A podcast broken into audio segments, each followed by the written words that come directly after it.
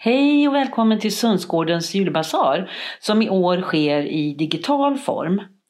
Årets insamlade medel går oavkortat till kvinnojouren i Helsingborg och deras viktiga arbete.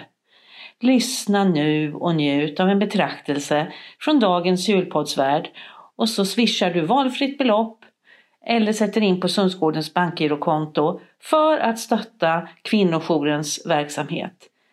Tack för ditt bidrag, litet som stort.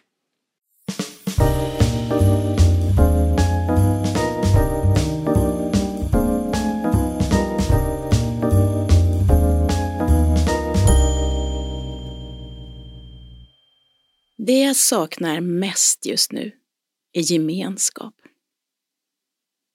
Inte bara med nära, kära och kollegor, utan med folk i största allmänhet. Jag har alltid tyckt att kultur är vårt viktigaste sätt att skapa gemenskap. Att dela tankar och känslor. Kommunicera. Skapa en grund för diskussioner och engagemang. Förståelse. Känna kontakt. Jag saknar en teatersalong där publiken andäktigt lyssnar och upplever något samtidigt. Pinsamheter, dilemman, överraskningar tårar, skratt. En biosalong, en konsert, musik, dans. Alla tillfällen när främmande människor plötsligt delar något. Det är magi för mig.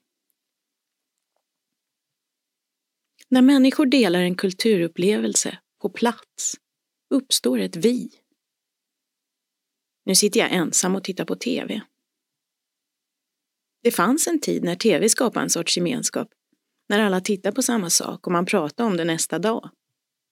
Nu tittar alla på olika saker i helt olika takt. Vad händer med oss när vi inte längre delar? I en ängslig tid, när det blir viktigast att föra sin egen talan och hävda sitt eget perspektiv. När vi inte längre känner magin av att dela. När vi faller isär och det bildas djupa klyftor i gemenskapen. Att uppleva kultur genom media som internet och tv kan kännas som en ensam upplevelse. Vi söker kontakt genom innehållet. Vi längtar efter att bli engagerade, att det ska handla om något som berör oss. Inom dramaturgi så pratar man om att identifikation är en viktig pusselbit. Jag kan bli rädd att kulturen, precis som allt annat, ska styras av de tankar och ideal som härjar med oss ute i marknadens hårda klimat. Att bilden av verkligheten som vi delar mest handlar om vackra, rika människor i stylade hem med overkliga jobb. Rena ytor, slimmade kroppar, inget stök. Vi vill ha verklighetsflykt, säger en del. Men hur mår vi egentligen om det blir det här som gemenskapen vilar på? Hur påverkas vi av denna ensamhetskultur? Många drabbas av en känsla av utanförskap. Ensamma i en rädsla av att inte räcka till. Av stress inför själva livet. Egentligen är vi ju inte ensamma att känna så. Men delar vi de känslorna? Ja, jag blir inte klokare av att sitta i min ensamhet och fundera.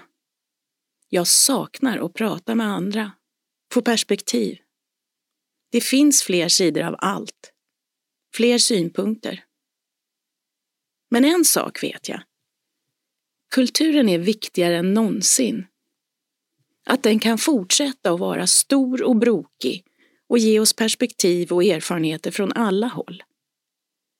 Och att vi värdesätter möter den magi som uppstår när vi kan samlas och uppleva saker tillsammans. Och inte minst att det kommer nya generationer som vill arbeta med alla former av kultur och hålla liv i detta samhällskitt. För dig som lyssnar nu vill jag avsluta med en liten snutt ur föreställningen Deppmanifestet som jag skrev för några år sedan. Jag hoppas att du kan känna igen dig och att den kan ge dig lite hopp och själslig värme i en ovanlig juletid. Jag har en folksjäl. Den är stor. Den är grön som grönska. Röd som kärlek och en abborres fena under bryggan. Gul och blå, som kalanka och jordgubbstårta. Svart som vintermörkret. Vit som smärtan. Folksjälen är gemenskapens själ. Den är jag med andra. Folksjälen är drömmen om alla som jag inte känner. Som jag kan lita på utan att vara släkt. Som jag bryr mig om utan att vara bekant. Vi bygger en civilisation tillsammans. En skapelse som vi inte kan bygga ensamma. Där alla har en plats. Vi åker buss ihop. Vi tar hand om varandra på sjukhus. Vi passar våra barn på dagis.